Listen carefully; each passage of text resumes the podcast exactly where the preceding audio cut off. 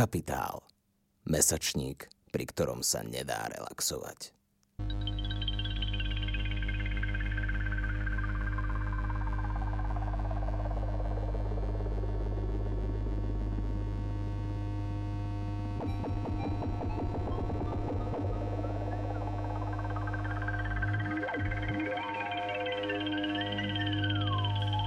Vítajte pri počúvaní literárneho podcastu Koniec hry, ktorý pripravuje angažovaný mesačník Kapitál. Moje meno je Tomáš Hučko, som publicista a šéf-redaktor Kapitálu. Ja sa volám Dominik Želinský, som literárny kritik a sociológ. Prečo koniec hry? Jednak máme radi Mitanu či Cortazára, ktorí takto pomenovali svoje knihy. Ale hlavne preto, že berieme literatúru vážne. V jej sociálnych, politických, triednych a rodových kontextoch. S našimi hostkami a hostiami budeme hovoriť o tom, aké sú možnosti aj medzi literatúry, kde sa jej hra začína a kde sa končí. Budeme hovoriť o literatúre, ktorá reflektuje, kritizuje a emancipuje. O autorkách, autoroch a dielach, ktoré sa nevždy zmestili a nevždy hodili do oficiálneho kánonu. Prosto o literatúre, ktorá nás baví. Toto je koniec hry.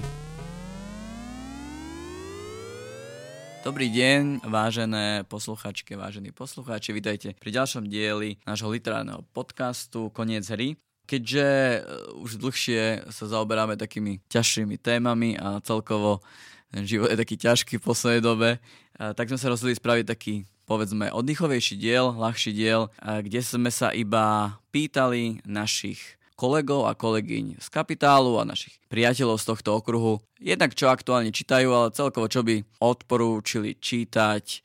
A môj nápad bol, že to budú hlavne diela, beletristické diela s nejakým spoločensko-kritickým presahom.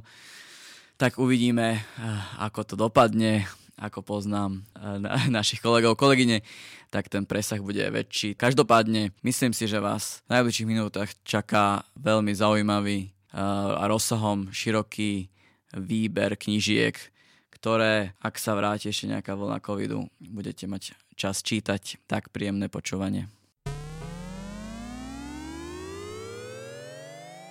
Prvé tipy na knižky sme dostali od nášho kolegu Mareka Hudeca, ktorý sa u nás stará o sociálne siete, ale zároveň aj častým autorom textov. Prvou knižkou, ktorú by som odporučil, je Laserový muž čo je skvelá detektívka, ktorá však netradične pre žáner e, celá vychádza z faktov. Odohráva sa v 90. rokoch e, v Štokholme, keď e, v jeho uliciach vyčíňal masový vrah, ktorý si za obete vyberal len pristahovalcov.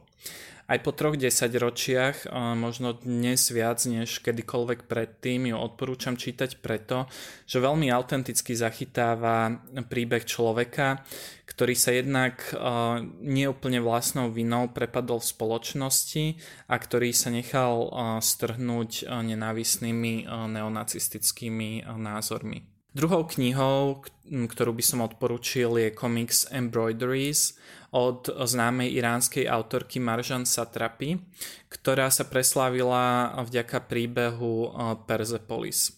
Koncept tohto jej útlejšieho diela je jednoduchý. Šesť žien sa stretne a rozpráva o svojich skúsenostiach v sexe. V ich príbehoch eh, vychádzajú na povrch eh, sexistické spoločenské stereotypy Blízkeho východu a je zložité životné osudy eh, súvisiace s kultúrnymi a náboženskými normami. Je to často tragické, ale miestami aj vtipné čítanie, tak ako bol aj Persepolis. Tretia knížka bude detská. Jeden deň v živote Marlona Zajda sa v posledných mesiacoch často spomínal na fórach LGBTI párov vychovávajúcich detí. Je podľa mňa veľmi dôležité vedieť, vysvetliť už v skorom veku, že inakosť je bežnou súčasťou života a že sa za ňu netreba hambiť. Marlon Zajdo to vysvetľuje cez milý príbeh lásky, ktorý metaforicky zobrazuje aj nepochopenie, s ktorým sa queer ľudia na Slovensku e, môžu stretávať a podľa mňa je to aj skvelé čítanie, ktorým sa dá ako keby mm, zamedziť šikanie na školách. Ďalší tip, tentokrát na jednu knihu, pochádza od Dominiky Moravčíkovej, dnes už známej to poetky a autorky a takisto našej, našej dobrej kamarátky, ktorá často do kapitálu prispieva textami. U mňa má v období posledných rokov významnú pozíciu román s názvom Bieguni od Olgy Tokarčuk. Je to také fragmentové rozprávanie, ktoré strieda množstvo období a množstvo subjektov, ale spája ho taká téma vtelenia človeka počas e, pohybu a cestovania a otázka toho, čo je v živote a v tele sakrálne a ako sa vymaniť z toho, čo je banálne naopak. A rozličné linie tej knihy spája hlavne nádherný jazyk, ktorý som si veľmi užívala. A vlastne ten názov Bieguní uh, pochádza z názvu uh, staroviereckej ruskej sekty, ktorá vlastne verila, že telo je posvetné a nedotknutelné iba v pohybe.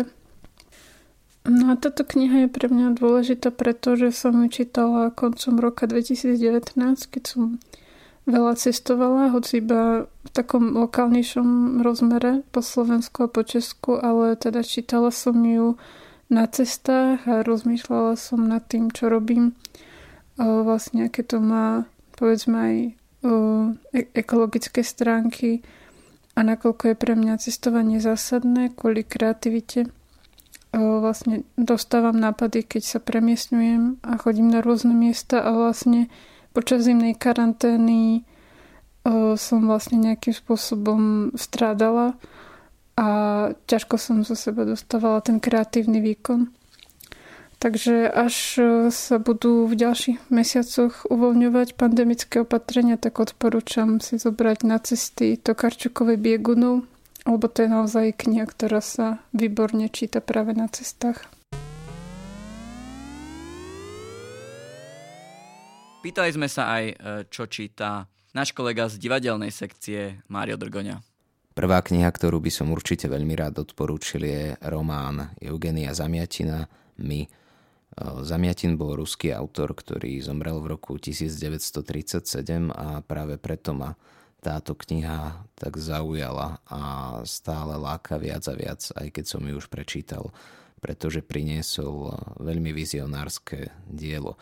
Ide vlastne o dystopický román v celku útly, ktorý je akousi satírou na rozpadajúci sa sovietský zväz, ale je tam do veľkej miery prítomný veľký rozmer ľudskej tragédie. Ľudia v tom svete, ktorý zamiatin ponúka, vlastne žijú maximálne me- mechanizovane. Často sa tam skloňuje napríklad aj princíp Taylorizmu a všetci sú takí unifikovaní a emócie v tom svete nemajú miesto. Ďalšou zaujímavosťou na tej knižke je vlastne to, že má veľmi no, nesmierne poetický jazyk, ktorý je veľmi zaujímavý a zamiatinu vlastne touto knižkou alebo týmto svojim dielom ovplyvnil aj tvorbu Huxleyho a Orwella, konkrétne Brave New World a 1984. Takže veľmi odporúčam všetkým fanúšikom dystopii. Druhou knihou z môjho výberu je Cudzinec Alberta Kamiho, a je to teda asi najznámejší román z jeho cyklu Absurdity.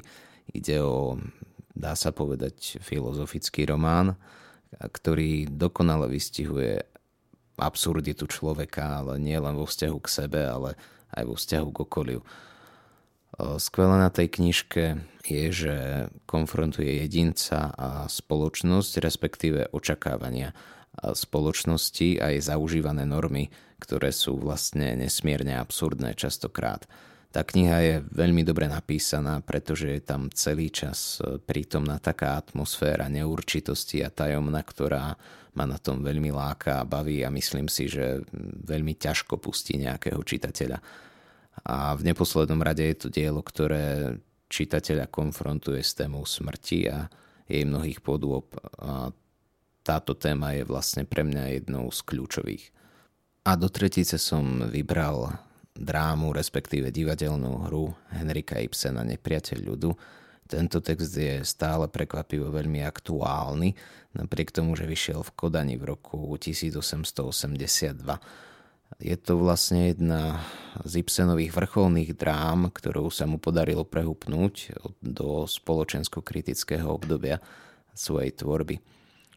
Týmto textom vlastne vyhlasuje vojnu zaužívaným pravdám a stereotypom a do veľkej miery tu veľmi zručne pojem pravda aj relativizuje.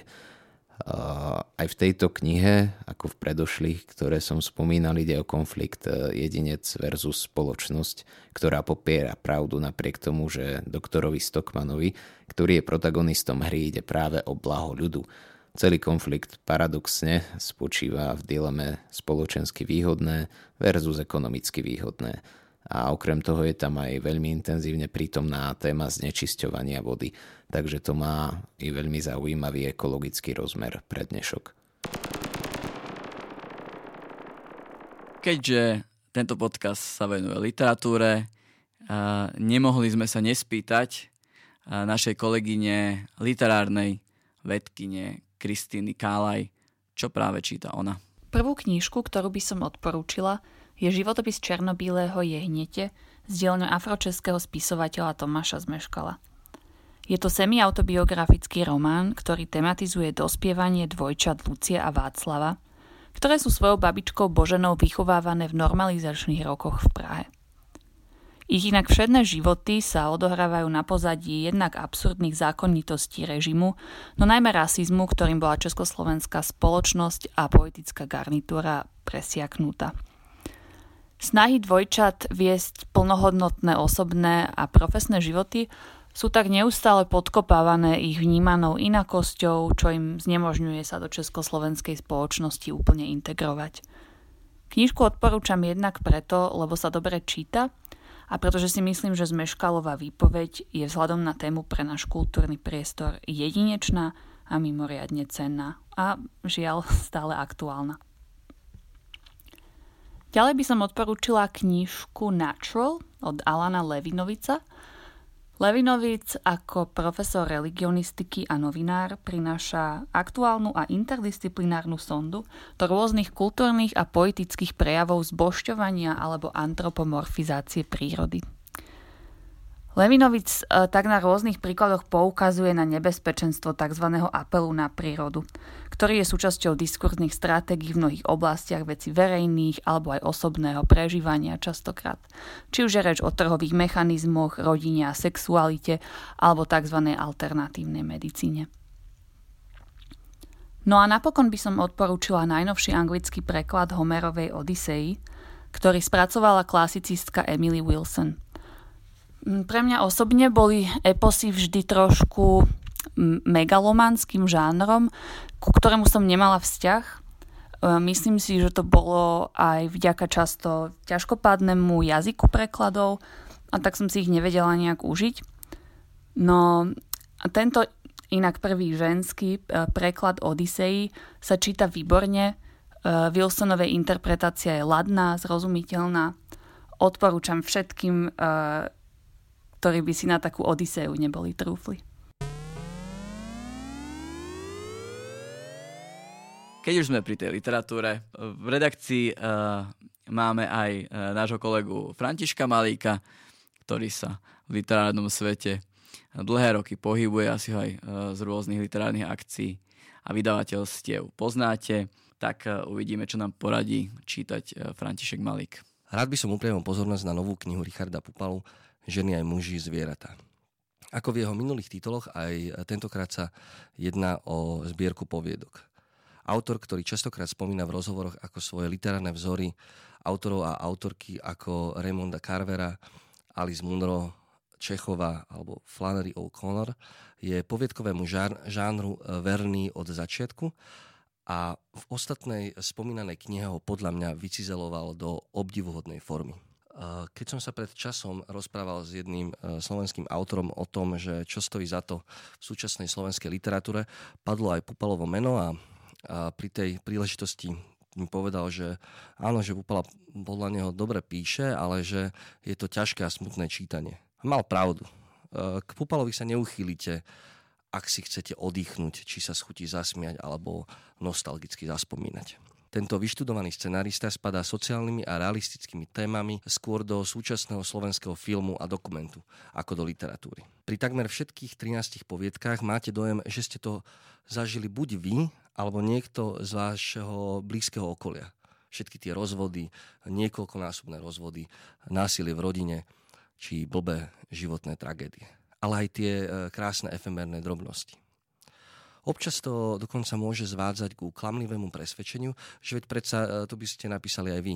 Ale aby ste sa dopracovali k porovnateľnej výslednej podobe, museli by ste okrem empírie pridať ešte perfektný e, pozorovací talent každodennosti a jej prehliadaných detajlov a excelentnú výstavu príbehu.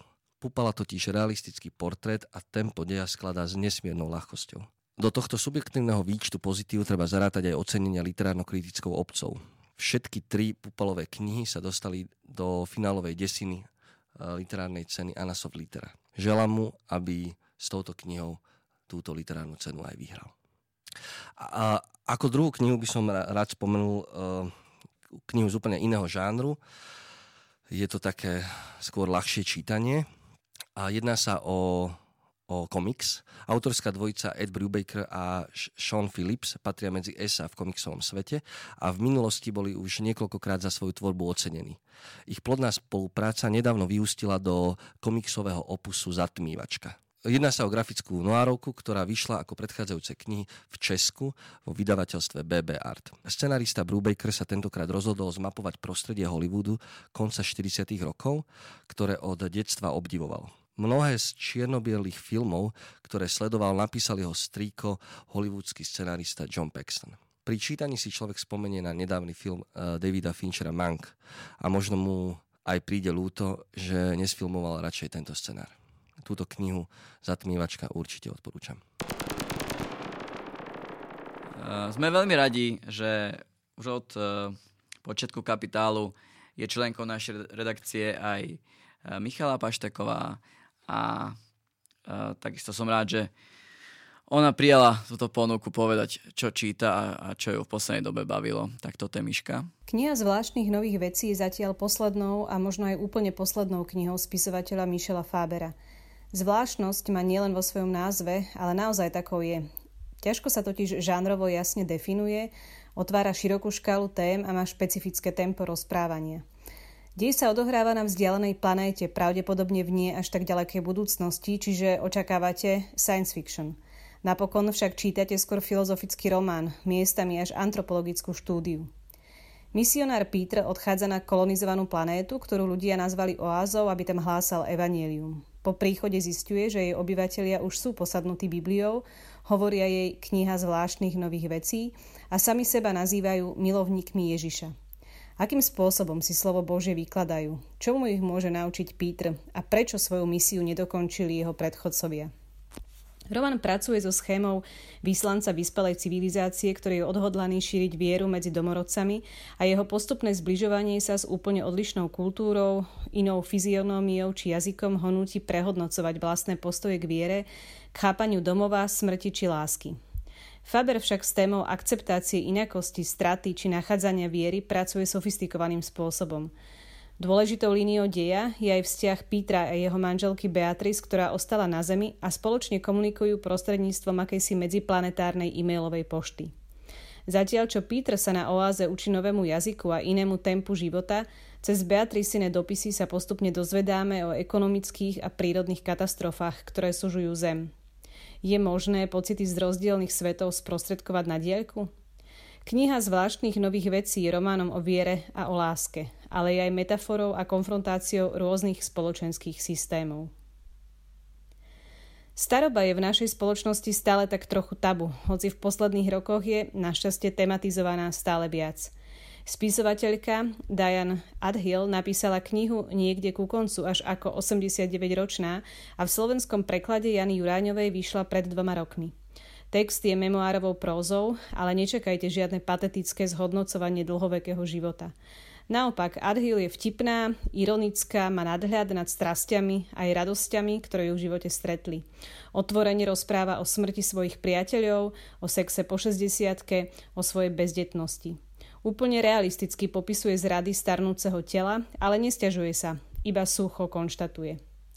Adhill väčšinu svojho života editovala texty iných, napríklad Margaret Atwoodovej, Filipovi Rotovi či Jackovi Kerouakovi.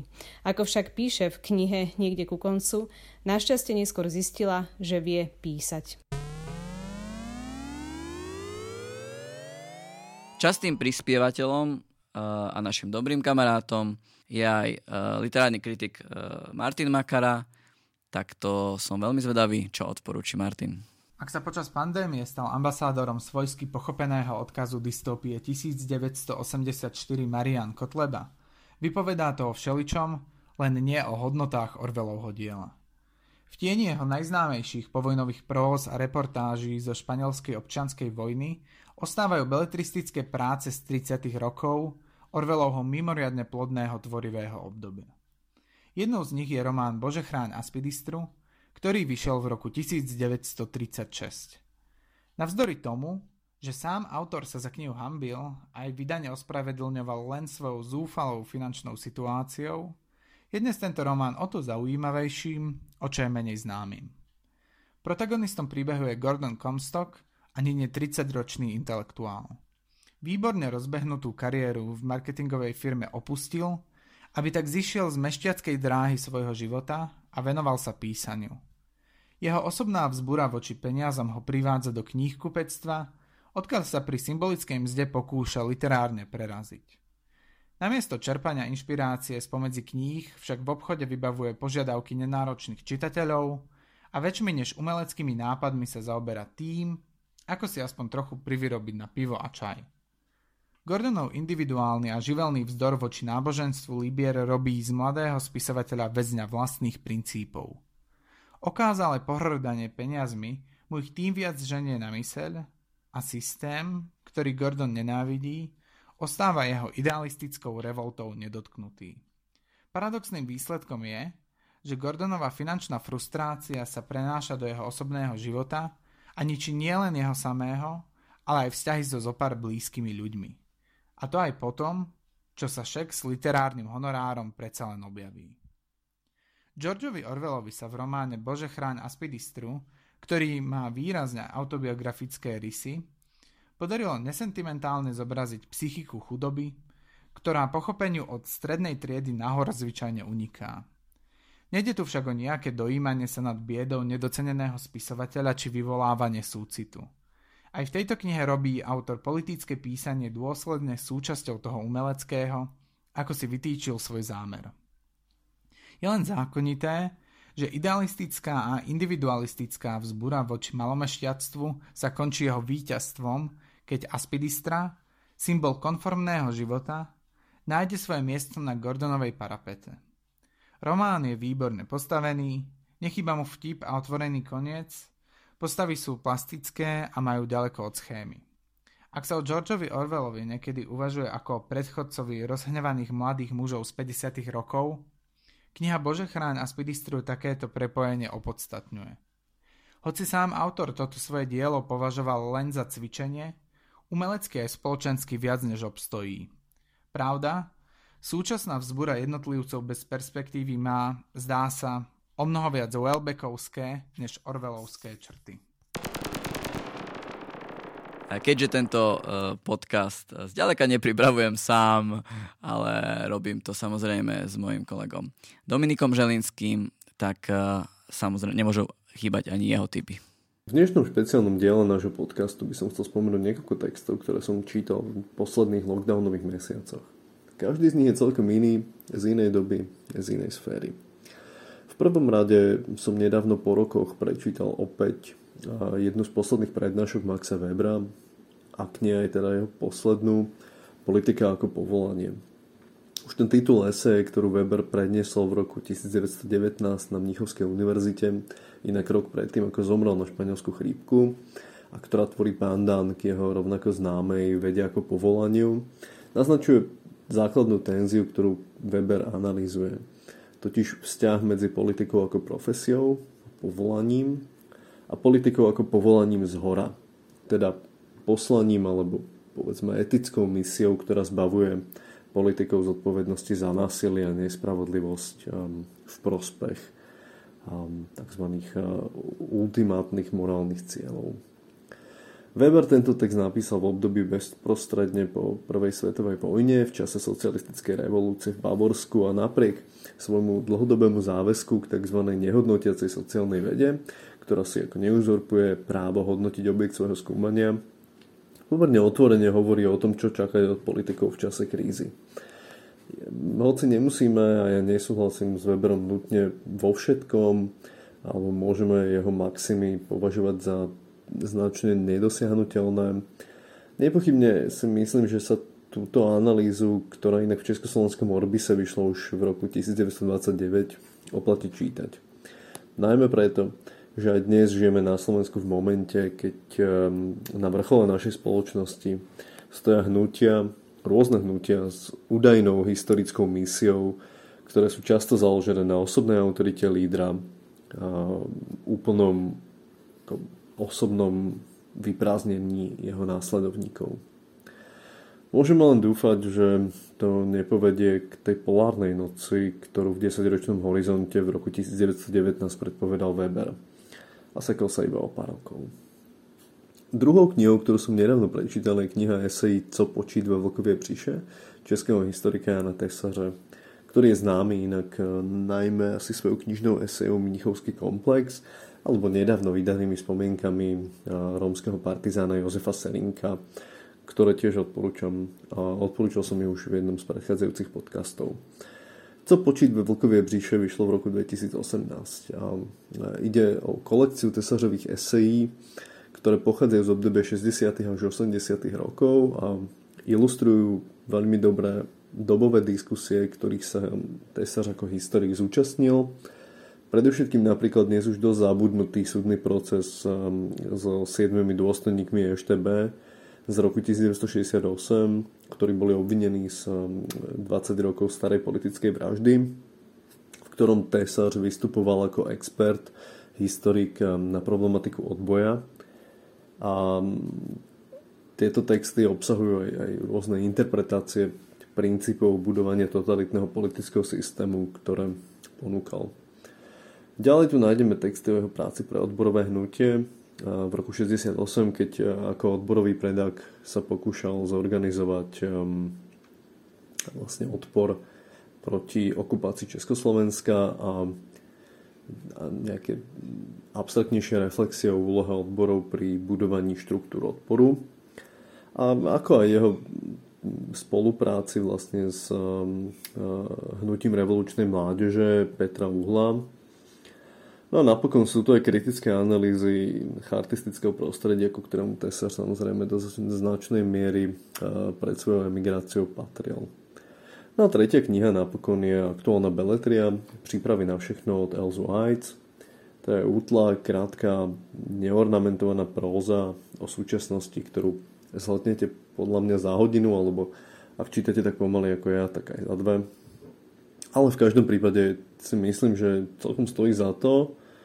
A asi by som o nej povedal aj viac, ale prezradzať dej sa vraj neslúši. Tak pekné čítanie. Keďže som si toto celé vymyslel, tak pár typov by som povedal aj ja. Keďže som mal takúto predstavu, že to budú tie knihy so spoločensko-kritickým presahom a tak v mojej hlave to tak znelo, že teda angažované knihy, tak keď, keď toto slovné spojenie si ja poviem, tak asi ako prvé ma napadne vždy román Emila Zolu Žerminál, ak to správne čítam, takže poslednýkrát poviem ten názov.